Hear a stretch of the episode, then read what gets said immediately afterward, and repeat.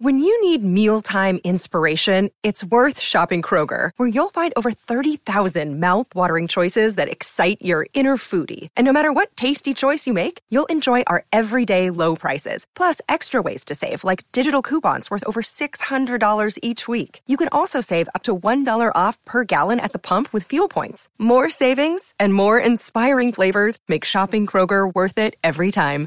Kroger, fresh for everyone. Fuel restrictions apply.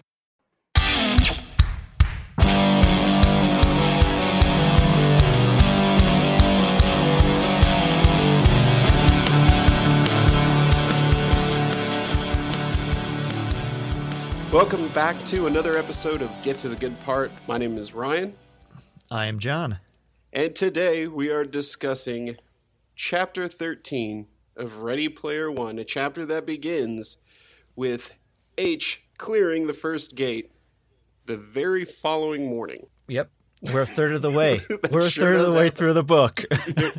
So, okay, so so the big takeaway for me on this one is that you know, H clears the first gate first try, same as uh, same as Wade. yeah. They're probably equal talent levels. I don't know if that comes from you know them working together. They they go through great pains throughout the entire book to say that they're solo gunters and they they work alone.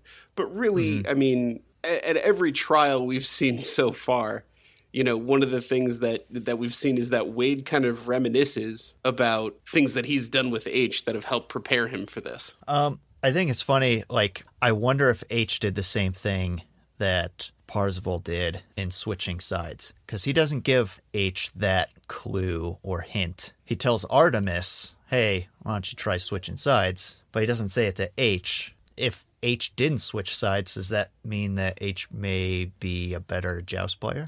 Well, that's a good point. Uh, But but one of the things that he brings up is that when he played against H in the basement, he always played on that one side. Yeah. So, uh, but but at the Just same time, like it gave it gave Artemis an advantage. So Yeah. it's, it's kind of hard to tell. Yeah. It's really hard to tell. That's a good point. So Wade goes back to school the following morning. Uh, this is just after clearing the first gate, concerned that his absence might make others suspicious. But when he gets there, over half the teachers and students just aren't at school. Yeah. Um, because this is a fucking holiday, basically. I mean, you know, it's it's the thing that I mean, some people have thought it's an urban legend up to this point. A, a lot of people probably thought that this would never happen, and then all of a sudden, boom, uh, you've got three people stacked up on on the scoreboard. You know, the world is night and day different from what it was, you know, 24 hours prior. Yeah, he's he's one of the students that didn't partake in senior ditch day.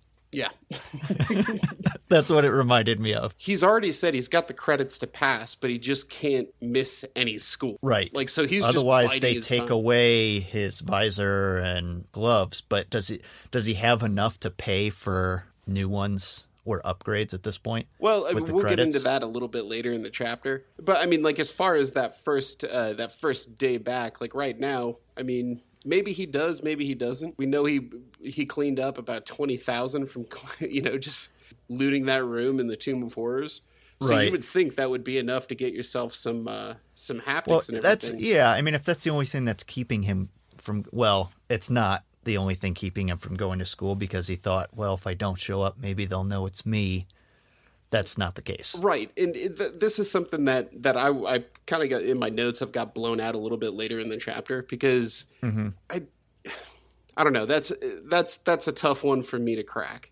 Like I, I just I, I don't see that I don't see that that's the primary reason. Like Okay. uh, we'll, we'll get into We'll go- it. we'll get into it. we'll it, get yeah. into it. Yeah, let's let's just move one thing at a time here. Um, over half the teachers and students are no shows. Uh, like I said, this sort of confirms something that we touched base on back in the Miss Rank chapter. Mm-hmm. I say the Miss Rank chapter because if you've been listening to the show, John made a really good point in saying that it's you know it's it's sort of serendipitous that he finds out that the tomb is on Ludus while he's sitting in Miss Rank's class, and Rank seems like a pretty straightforward connection to you know to terminology for for a scoreboard. That's that's my one pat myself on the back moment. That'll be your swan song on the podcast, yeah. If I don't have any more of those moments, we have to reference back to that at the end of the book. Just the one time that, that I had something to contribute. but for the most part, Wade pretty much goes undetected in this uh, in school that day, which isn't really uh, too surprising. I mean, he was he was pretty much undetected before, but uh, he mentions here that his dad would have gotten a kick out of it because it was almost like he had a secret identity, like Clark Kent. I think that's I. You see the correlation. I mean, like we've talked a lot about how the first the first part of the book is almost like an origin story of Parzival as a superhero. You know And what I now mean? Now he's become one. Yeah, this is the this is that moment after like Spider-Man stops his first crime or like Batman stops his first crime, you know, and it's like, oh well, I have the reason for a secret identity now. Right. know? Right. It's like he, he's he's done his first thing. Um, but uh, you know, immediately after this, we've got IROC threatening to blackmail H and Z. Um, Yeah. really living up to being a piece of shit here. I mean, every time I see his name in this book, it's just sheer hatred. I'm feeling Yeah, sheer I- hatred. I I want to I want to see him as a comedic relief, but uh, he's definitely looking like a dipshit or a or a piece of shit. Right. like And uh, and for- and it's even more so here. Right. And, and furthermore, I mean, this is the thing that, that kind of sticks with me in this part of the chapter is that for all intents and purposes, H has as much background on Parzival as IROC does. I mean, they've spent more time together, so he knows him a little better as a person. He knows his proclivities, but they, you know, the two things that are important to knowing that the tomb is on Ludus at this point in the book is one, that Parzival has no money to travel Right. and two that he goes to school on Ludus. Those Yeah. are, and, and, and he we already we established that IROC knows both of those things to be true. So H figures it out in in minutes, basically. I mean, like as soon as he sees him, almost immediately. Yeah, as Yeah. soon as he comes up on the board, he's like, "All right, I can put two and two together," and he's at the tomb. You know, right about the time that he clears that first gate. Uh, IROC is blackmailing them because he can't put that shit together himself. You know, not surprising because as we saw before, he puts very little effort into the whole thing. He seems like like a novice right from go. Yeah. Yeah, I'm I don't I don't know if it's that he's not capable of it, but he just his his track is not one of a do it yourself. I I've got pride in my own work. It's I somebody else has this. I'm going to I need it too by whatever shady means I can come up with. Right. I mean, it's like it's like he doesn't care. That that scene in the basement is a perfect example. I mean, he's bringing them something that they're already well established. You know, it's well established in Gunter culture. Verse in scripture. I mean, they've got it nailed. as soon as he Yeah. brings out something to try and stump him, it just doesn't work. Uh, But but then again, that's why H and Parzival are two of the you know first three people to uh, clear that gate because they do know more than most people. So I mean, I don't know if IROC is just like incredibly stupid or if he's just like your average gunter. It's kind of Yeah, hard to tell. Yeah, it's hard to tell right now. It might be might be more of a status thing for him, the whole hunt, Right. as opposed to H and Parzival really taking it to heart. Well, as far as statuses go, I'm pretty sure his stat in the basement from now on is going to be persona non grata because he goes ahead and he goes out and gives all this information out about um, Parzival and, and H going to school on Ludus and all that kind of thing. They were hoping that it would kind of get lost in the fuzz because there's a lot of people talking and saying that they know Parzival and they know Artemis, but you know they're they're kind of full of shit. Um, Yeah. They were hoping that this would get washed out uh, in the same way, but unfortunately, it does not. And a couple days later, um, the you see the uh, the first appearance of a couple other gunters, Daito and Shoto, uh, together known as Daisho. Obviously, a team. Obviously, a team. Their names hint at the fact that they are actually a team. Daito and Shoto were the names of two kinds of short swords that a samurai would carry together. Uh, if they're carried together, they're known as a daisho. Um, So that's what the public has uh, has come to call them is Daisho, but Daito and Shoto, that's really all we know of them is their names at this point. I was joking with John and, and Chris before. You've got a culture of people who are obsessed with, you know, the the same things that that Halliday was into. So it's it's kind of funny. Like maybe the world knew enough to call them Daisho, but I saw it more as like a fucking Bennifer or you know, or something like Yeah. that. Like they just put the two names together. Brangelina. yeah, Brangelina or Bennifer, or uh, you know, pick your poison. I don't know any of the other ones. I don't either. I am not an Us Weekly reader, unfortunately. but I do think it's it's uh, interesting that this is a question that I brought up previously. They they clear the tomb like fifth one right after another, like 15 minutes between. I think is is is what he says. So it doesn't it didn't reset. So I'm wondering how they were able to do that, and I'm hoping that that gets. I'm glad it gets brought up. I'm hoping it gets answered at some point. Well, you know, and I, I don't want to open anything up beyond this point, obviously. But the first thing that came to my mind when I read this part was that if they were working as a team, they probably went in together. Mm-hmm. There's a solo instance at the very end, and that's the joust fight. So I always imagined that they were allowed to go through the tomb together. We we know that they can exist in the tomb together, but I wonder if when they reach the uh, Acererak, Yeah. it it splits it off into two solo instances. Yeah, I So so one of their get because they they would both have to be if they're going to be up on the board to get uh, separately, they would each have to beat the Lich King. So if they if they both have to beat the Lich King, then I mean maybe one of their games went a little bit longer than the other. I don't know. It's one hard of to them tell. won in two rounds as opposed to three rounds in the best of three, something right along those lines. Yeah, that or you know maybe it just like kept their bird alive a little bit longer or something like that. That'll open up a little bit uh, in the next few chapters. We'll have another chance to talk about that. Um, and there will be some information that'll kind of give us a little more clarity onto that. So Yeah, we'll, we'll save that I'm as a hoping. conversation for a different time. Well, I mean, he points it out too.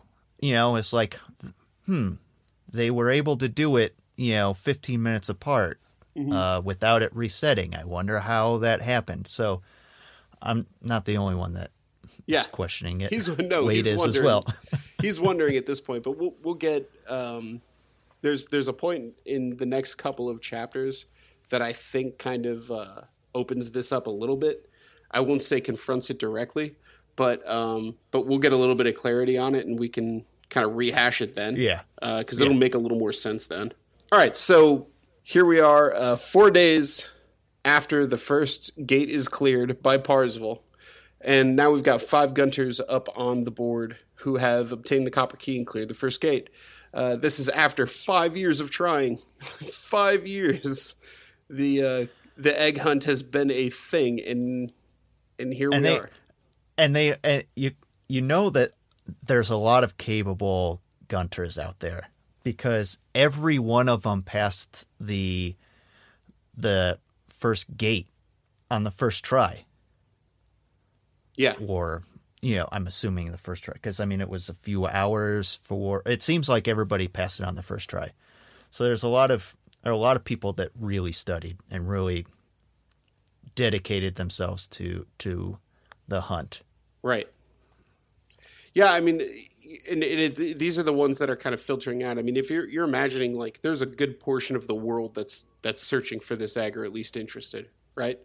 So I mean, for for five people in four days, given some additional clue. I mean, like if you've been obsessed with that passage or that clue for years, you know, you would imagine that for the most dedicated, that one extra little clue yeah would be enough to push you over the edge, right? yeah right So, um, so yeah. So after five years, uh, here we go. This goes back to what Og said, like we were talking about um, in chapter twelve, about you know one person can keep a secret, two people cannot. You know what I Yeah. mean?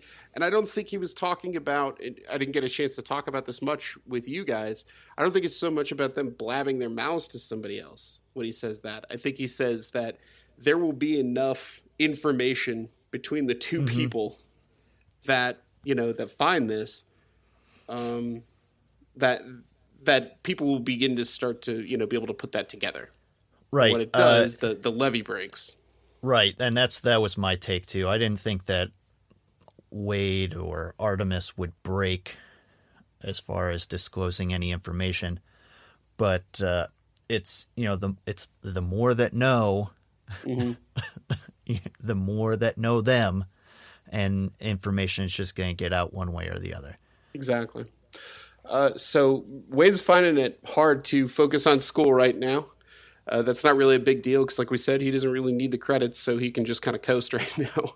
Uh, but he's got he's got the words of the quatrain stuck in his head as he's sitting there. The quatrain is what he's come to call the uh, the clue that he found at the end of the war games flick sync, which goes: the captain conceals the jade key in a dwelling long neglected, but you can only blow the whistle once the trophies are collected. Now he's kind of spinning his wheels over what the captain means, what the dwelling means, and all this kind of thing. I mean, this is just like the first clue. Without context, it means absolutely nothing. It is just the most mind boggling thing in the world. But it made me think, and you know, he names off a few different captains as he's trying to figure out who it is. Right. Um, and I kind of thought it would be fun to like add to that list. what do, who does he say? He says like Captain Kangaroo. Does he say Captain Kirk? I don't know that he says Captain Kirk. Well, if he doesn't, then there's my addition. There's- Although I'm not, I'm not, I'm not a Star Trek fan. You know the one. You know the one that was missing. he doesn't say Captain Kirk. He doesn't.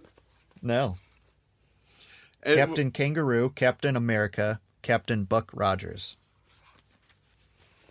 Yeah. So so there's like a whole there, there's a whole little uh, little sub discussion about uh, who are your favorite captains. Oh, jeez. But the Captain, of, Captain uh, Han Solo, Captain Caveman. Captain, Captain. Caveman. That's a good one. yeah. That is a good one. That was Uh, one that kind of came to head. yeah, I, I haven't been able to dive deep into this riddle a whole lot. It means nothing to me. Yeah. but it's good to see this this part of the chapter because it means nothing to Wade as well. So I don't This feel is- so like left out. this is somebody who's so well versed in you know i mean in the anorak's almanac and everything and like he reads this and he's just like it is no clearer Captain Beefheart. captain beefheart you can see him being on a playlist for wade. Maybe. Maybe. maybe. It's experimental a little bit. But uh but anyways you know all of our favorite captains aside he's hung up on that for a little while. And then even more mind-bogglingly frustrating is the dwelling long neglected because this can mean so many different things. Yeah. i mean in, in in this genre you know i mean if you if you especially if you lump horror into there i mean it becomes impossible uh, the one lead he gets i think just to clear it out uh, for anybody who's reading this book would probably be like revenge of the nerds like yeah. uh, he mentions going to the planet Skolnick to see if that that house might have been the house. Uh, you know, probably one of the quintessential movie montages of the '80s was the re- you know the repairing of that house. Uh, planet Skolnick, obviously being uh, Lewis Skolnick, uh, one of the main characters in the book, Yeah. who's played by I can't remember the actor's name, but um, his second most famous credit, aside from uh, being in Revenge of the Nerds, I believe was he was the dad on Hannah Montana, or not Hannah Oh. Montana. I'm sorry. Um, uh, whatever. Hilary Duff. She was in it. What was it called? Lizzie McGuire. Was it? Oh, Lizzie McGuire. He was the dad in Lizzie McGuire. you know your Disney. Your modern Disney television. Oh God! Actually, my my my my son, who's who's the oldest, is not old enough to justify me knowing who Lizzie McGuire is. That's more back to like my little brothers. That brings up a few more questions, but we'll yeah, I'm later. not independently going out and watching this stuff. I promise. I'm pretty sure Lizzie McGuire is like like in That her was that was a now. rough time. Yeah. A Hilary Duff phase. Yeah. Couldn't get enough yeah, of it. that was not canon. I was just. Oh wait, so I need to watch. I need to watch Lizzie McGuire. Yeah. Catch some hints. go out and watch it. oh god! So the lines drive me crazy, um, and I kind of know this feeling. Uh, you and I have dealt with this kind of same thing before. Um, writing songs or writing anything really where you become obsessed with maybe a line or two of something, and it has the power to completely fog your brain from from being capable of thought. Yeah, he might not be focusing on the right part of this riddle, and I, I don't know. But yeah, he's just getting hung up on one thing, and it yeah, I I, I mean, like you said, songwriting wise, like if we we're stuck on a lyric or a part or a transition, it's just like you're just beating it to death. And sometimes it's this it's this simplest thing Yeah. explanation that you just are overlooking because you're trying to get so deep into it. So you stand up, you walk away, and a lot of the times you come back, and there the answer is just sitting right in front of you. Right. you know uh, and that's kind of where that's kind of where we land at this point um, we kind of transition to outside of his school on ludus he's sitting under a tree and um, and what i would say is like a typical spot you'd find uh, an outcast sitting in from an 80s movie there always to be seems to be like an indoor outdoor theme to high schools in the 1980s i don't know if that was a Yeah. thing because i wasn't in high school in the 1980s but it's just like the you know the cafeteria is outside or like people are just kicking it outside. It seems like the middle of the day. It's like Yeah, we school- couldn't go outside. Yeah, we weren't allowed to go. we would have gotten like we would have gotten busted by a cop if we Yeah. walked outside of the school. and we weren't in a dangerous area. No, we weren't. it was just. But anyways, that's not the case for Wade because he's not even really in the world. He is in the idyllic setting uh, around his school on Ludus, provided by the Oasis, um, and it sounds pretty peaceful out there. Uh, he's sorting through millions. He says millions of messages, and you could probably understand uh, that it would be millions. I mean, there have got to be people reaching out to him, you know, from people who want to know more about how he found it to, you know, as we'll get into, endorsements and companies reaching out to him. Um, one of the things that he uh, that he reads through is he's getting invited to a lot of the prominent uh, clans around the Oasis, um, the Gunter clans. Uh, four specifically, the four biggest Oviraptors, Clan Destiny, the Keymasters, and Team Banzai. Now, Keymasters, would, which one would you join? which You one to would I join join? one of the four. I, I mean, Keymasters, I'd be I'd be drawn to just because it's Ghostbusters. Well, yeah, I would too. I would have. I would have thought you would have picked. Uh, Yeah, Clan Destiny. Yeah, if we had to. The we didn't have to bring it up. The book brought it the up. The book brought it up this time. But you know, and here's the thing: if it were connected to Destiny, of course, that would be the one that I would do. Yeah, yeah, I know. I would take Keymasters. Yeah, I, I'd probably, but but I would lean on Keymasters if Destiny had something not to do with you know Bungie's Destiny. Uh, the Team Banzai over Raptors. This is a cool one. This is a little bit of an Easter egg in the book from um, Ernest Cline. I think it kind of points again to the care that he takes in in naming some of the things throughout the book. Just just the detail. Uh, Oviraptor is actually a kind of dinosaur. Um, were I a smarter man, I could tell you what genus and everything like that, but I am not. Um, and I did not include that in my notes. But uh, it does mean egg taker in Latin. So there you go. It's pretty cool. Yeah. Um, so he's getting offers for book and movie deals. Um, and and this is the this is uh this is something that he's he's not really interested in. Although you would think that above anything, book and movie deals would kind of be his thing. I mean, he has a chance to be to enter the pop culture lexicon. Yeah, well, he does say, he does say, um, that he w- he didn't want to have to reveal his identity until after he found the egg. So he's probably like, he's probably like, uh, let's save these Yeah. and get back to them later. well, and I have that written down in my notes too because I think it's a really cool point of distinction here. I'm not revealing my identity, at least not until after finding the egg. yeah, Um, he I does mean, by delete then, them though. Yeah, by then, I doesn't mean, he- save them. he's going to kind of have to because, you know, real world Wade, if he wins, would have to step up and take over um, GSS, Yeah. right? So I mean, eventually he'll have to, and I think he understands that. I don't. There's really not a whole lot to suck out of that line. I mean, we, we could probably dig into it for a while, but it's Yeah. just it's it's an interesting point of distinction that he goes into there. Yeah. Um, now, he is a little bit more interested in these endorsement deals. They're offering him some money. Um, he actually Yeah. writes back to some of these uh, with a strict rule. I'm only doing this through my avatar. Um, within an hour, he's getting replies uh, with contracts in them uh, for him to e-sign. And he says, "I don't even have time to, or or the money to look over it with an attorney, so I just went ahead and signed him."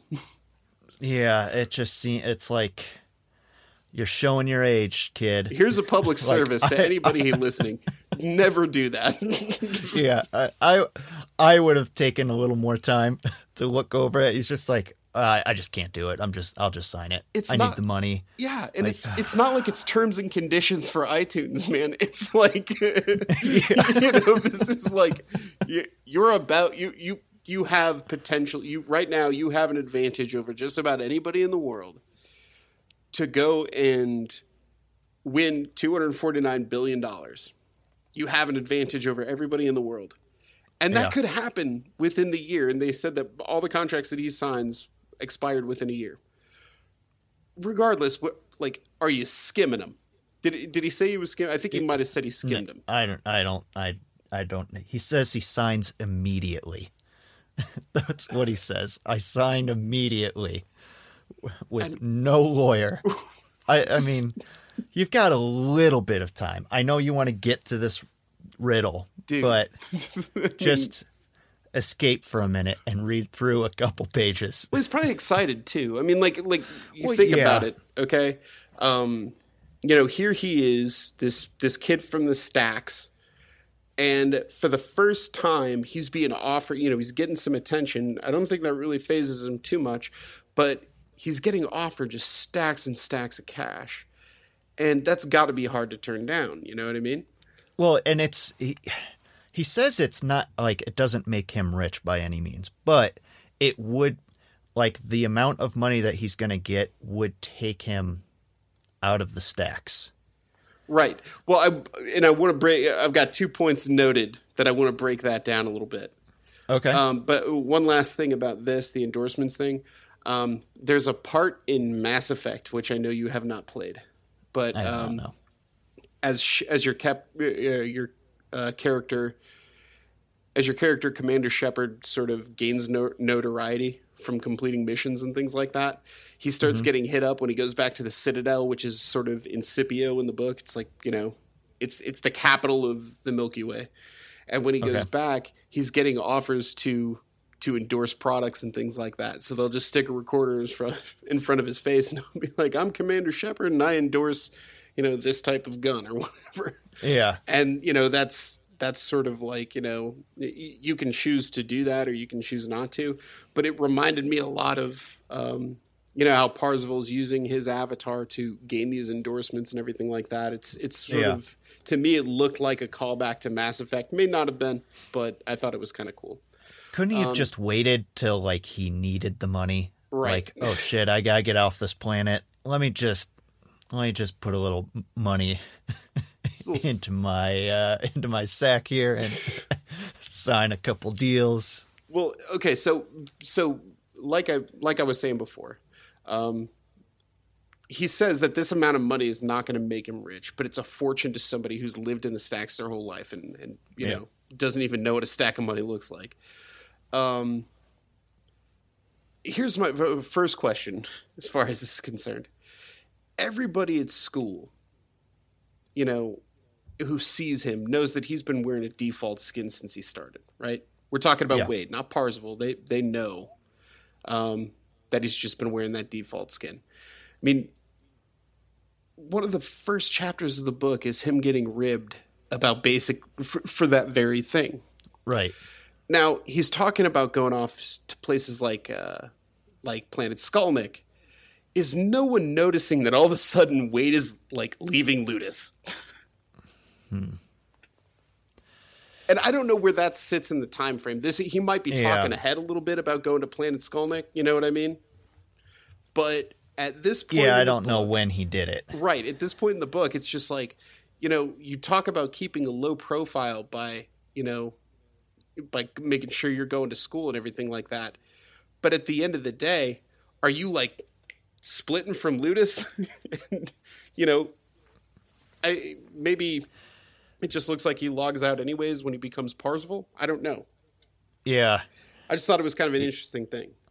Or how closely are people paying attention to him if he's Right. such a poor, like nobody Yeah. on Ludus? This is this is him dipping into the uh, dipping into the uh, the phone booth to throw to rip his shirt off and take off Yeah. into the oasis to save lives. Um, but he's the another thing that he mentions. sorry, another thing that he mentions here is that his dream of leaving the stacks is about to come true.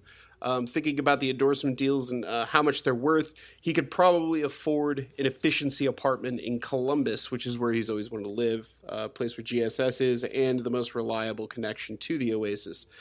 Um, this is the thing. Given the scope of the Oasis, right? He is Yeah. basically the world's biggest star. I mean, he is he is the Michael Jordan of the Oasis right now. And he's signing Right. endorsement deals. It's a question of inflation, I guess, a little bit. Or, or how much maybe that they're offering him. Maybe they're lowballing him and he's not even negotiating. Because clearly he's not negotiating, so he's probably just taking whatever lowball offer.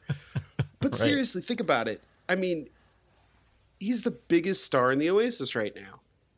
And he's he's excited about the fact that he can get an efficiency apartment. Now, maybe he's thinking about the rig that he wants to put in there. Maybe he's thinking about, you know, the amount that he's going to have to save to travel all around the Oasis, and you know, on top of that, just to figure out, you know, uh, you know, the rest of the hunt. Maybe he's budgeting that out, but he doesn't really say. The scary thing is to think about an efficiency apartment being the type of place that a Michael Jordan Yeah. could afford. In, well, he's not going to spend much society. time around his apartment, though. I mean, he's gonna, he's going to be logged in. You know, who cares what your room looks like? Right, but he's talking, and I'm not saying that that's I'm not saying that that's like the biggest deal. You know, I can understand why he would live in an efficiency apartment to save money and everything, but the fact remains, he's he's saying I can afford an efficiency apartment. So it's like, how much do those things cost? And we don't really we don't really come across that at this part.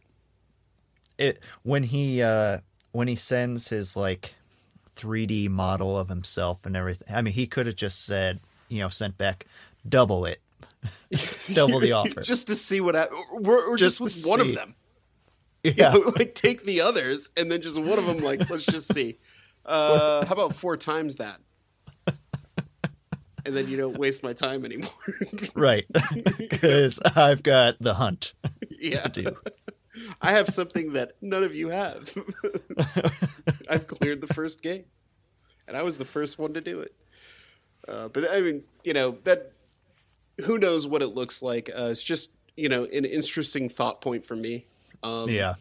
So this is probably one of the most irritating things that I've read in the book so far. Uh, he he also separates out the messages from IOI. IOI sent their message over five thousand times.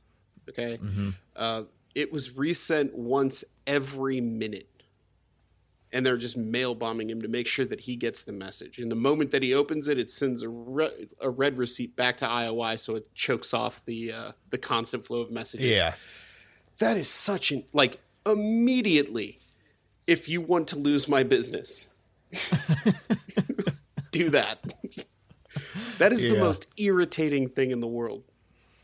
Well, I don't. I don't even answer 800 numbers. If I see a if I see a number on my on my phone that I don't recognize, I'm not even gonna freaking answer it. But if you know if it's And he knows who it is. right, Like, just let it go. and they're just like, hmm. Okay, so we got to be delicate. We're we're the most hated faction in all of the Oasis and probably the world. We want to get this kid's attention to know that he's actually going to respond to us. So what should we do? Well, we can mail bomb the shit out of him, um, We, uh, irritate yeah, him, annoy him. and and basically just uh, just kind of cyber stalk him with emails. like Well, just I guess it for if it forces him to open it, I guess. fine, You know, like let's just get this over right, with. fine. But it's just Almost. like it's like you're the most hated group in all of the Oasis. You're just Yeah. making him hate you more. like, let's piss him off. Let's poke the But I don't know how much how much room is left Yeah. for him to hate them more. Yeah. What's the, like what do they have? Uh, never mind. I don't want to say that. I don't want to say it because it's a it's a line that's used later that I have have an issue with. Oh, I was gonna say, what do they have to lose? Well- Which is brought up later. we'll face that down here pretty quick. yeah. Uh, yeah. So the letter is from Nolan Sorrento. Nolan Sorrento. Um, let's talk about him for a little bit because this is going to be a big figure. You could probably already tell in the rest of the book, John. Yeah. Um, it's interesting here. Uh, we we talked about this in the community episode. By the way, I want to thank everybody who was on that community episode. It was so much fun recording with you guys. Uh, Goth Machine, One Amongst the Fence, um, uh, Paul and Adam. You guys are the best, and uh, we're looking forward to more community episodes coming up in the future. But we'll talk about that later. Uh, we did cover in our first community episode um, the Empire magazine article um, with uh, that that featured in uh, an interview with Ben Mendelsohn. Um, and in it, he refers to Sorrento as the CEO and head of hardware for IOI, okay. uh, which is which is clearly different from what he is in the book. Um, at least at this point, this is what we know. He his title in the letter is uh, head of operations. Uh, we don't really Yeah. know anything more than that about Nolan Sorrento, uh, as far as you know his title and his specific duties within um, within IOI. Uh, but toward the end of the chapter, I'm going to skip ahead a little bit here, and then we'll we'll kind of tie it back. But um, toward the end of the chapter, uh, Wade kind of does his homework on Sorrento, and I figured this is a good point to kind of bring up some of the things that he talks about. Um, Sorrento has a PhD in computer science. Uh, prior to becoming the head of operations at IOI, he had been a high profile game designer, doesn't say what company he worked for. Um, And he oversaw the creation of third party RPG, RPGs within the Oasis. So it would be sort of akin to them saying that they worked with Blizzard to port all of the World of Warcraft you know, maps and things like that into the Oasis so people could experience them that way. Um, so he was creating RPGs kind of in that same in that same Yeah. vein. Um, Wade had played all of Sorrento's games, and he actually enjoyed them. He was a good coder, but he had turned to the dark side. Um, Sorrento was picked up by IOI specifically to lead the quest for the egg. Uh, and given his notoriety and background in RPGs, that's not really surprising. That was probably exactly the type of person that they were looking for to lead that Yeah. up. Um, but still, five years later, you've got five people up on the board right now and absolutely nothing to show for it. So he's got a little bit of egg on his face going into this conversation. right? Yeah. But yeah, so that's that's a little bit of a breakdown on uh, Sorrento at this point in the book. Um, it's pretty clear that the Sixers are trying to recruit Wade, recruit Wade now, um, Yeah. and we're they're probably going after every single other person that's on the board as well. Well, yeah. I mean, doesn't I mean, he, doesn't it say uh, we like we'd like you to be the first to our offer, and if you don't, then we'll move on. Yeah. Yeah, so it's, Yeah. it's it's likely they're reaching out to everybody who's on the board. I mean, they they want a piece of this pie too. They've got a team between a team of just thousands of people working in um, working in IOI, uh, to, you know, to find the egg, and it's some scrub kid from the stacks that's beat him to it. And he didn't even need to use money or resources or anything like that. I mean, you think about for a staff of thousands, each of them are experts in their particular pop culture field, and not a one of them can touch this kid from from absolutely nowhere. Yeah. Uh, it's pretty. It's you know it's an underdog story. Right. we know that. Um, but yeah, they basically, you know, I mean, you you get the idea here. Um, they're not going to stop until they get information from somebody, whether it's Wade or H or Artemis or whoever.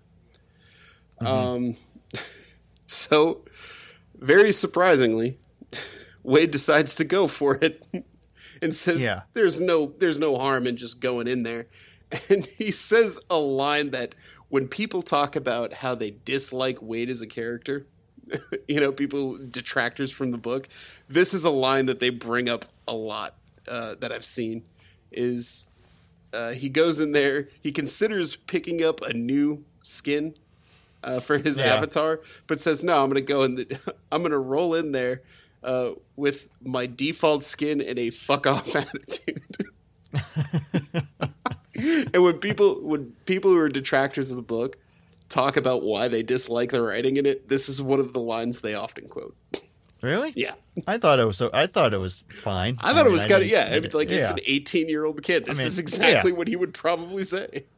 But before that, he's before he makes that decision in the email. Sorrento says, and this is, I mean, what what villain has not said this at some point? What have you got to lose? Um, everything, maybe. everything I've worked for for Right. the past four or five years. I've, I've got a lot to lose, man. Yeah, In fact, I have more now than I did 24 hours ago, Yeah. or however long ago. I mean, like, yeah, I've yeah. Last week, I yeah, Nothing. I had nothing. yeah, should have Sure. reached out then. But Now, now, so much, my life, my entire life. Yeah. It's just like he's like, hmm. Well, well, I guess I've got nothing to lose. I'll meet him. Well, I mean, he wants to. He wants to hear what he has to offer. He's he's interested. He's like, well, the he feels kind of I don't know a little full of himself at this point. Yeah. Like IOI wants me. Well, I mean, That's a good feeling. for the past It's nice to be wanted. for for a whole chapter he's going back through and he's reading you know fan mail basically Yeah. i mean for the, for this part of the chapter he's going through and he's reading fan mail his ego by the time he finally you know decides to open up the ioi thing has got to be through the it's a good thing he's outside because his head probably wouldn't fit through a fucking door at this point you know what i mean? I mean you know this is a kid who could like like we said before i mean he you know he's right now literally sitting in the back of a van in the poorest part of the country. Yeah. and he's he's reading through millions of pieces of fan mail. I mean it's it's it's got to be just a mind fuck for somebody like that you know what i mean? Right. I But- just for me I kind of wish I mean if he's if like he's like he says a fuck off attitude kind of wish he would have had it at this moment. Just Yeah. ah fuck him. piss off man I don't need I don't need to talk to them. But regardless, uh, after doing his homework on Sorrento, Wade decides that he's going to sit down with the devil. Hits the chat, the chat link invite, and he's on his way to meet Lo- Nolan Sorrento On his way to chapter 14. on his way to chapter 14, which we will discuss next week. And damn it, it's a good chapter, John. You have got you've you've got something to look forward to, man. Something's bound to happen. I mean, we'll see. But I, I mean, I, I don't know if you can even guess what happens. But we won't go into it because I don't want to spoil a damn thing. It's one of the best chapters in the book. For, for me, I'm, honestly, guys, this is this is probably my favorite chapter in this book. And we're gonna have somebody joining us for this chapter, for chapter 14. Uh, his name's Willie Simpson. He's the host of the X Men TAS podcast. You should check it out. It's on iTunes or any place where fine podcasts are found. Um, but we'll be having Willie Simpson join us for that episode. We're really excited to have him. Um, do you have any closing thoughts? He just seems really distracted right now.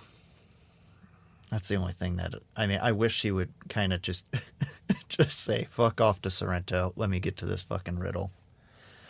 and uh, he's showing his age in this chapter quite a bit. So Yeah. I'm kind of I'm I'm like I'm wavering on whether or not I like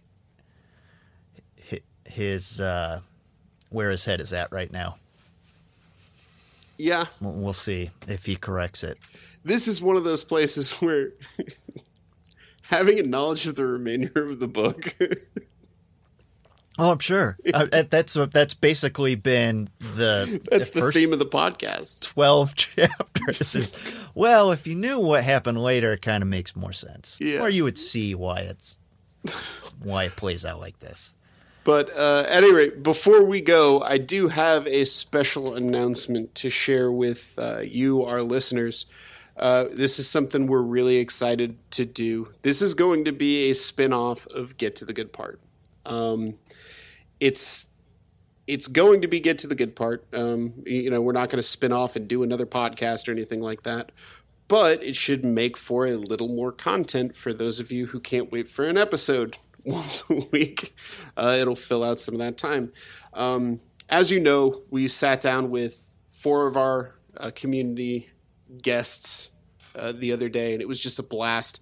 Um, we've actually started a Discord chat between the people who host there and a few other people in the community just tossing around ideas. And one of the things we discussed,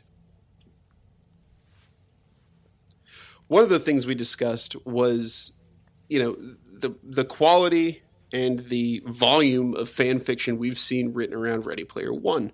Uh, so one of the things that we're going to do um, is we're going to. It's not going to be on a weekly basis. It might be bi-weekly. Um, or, or once a month. We're not really sure. We don't have it nailed down yet.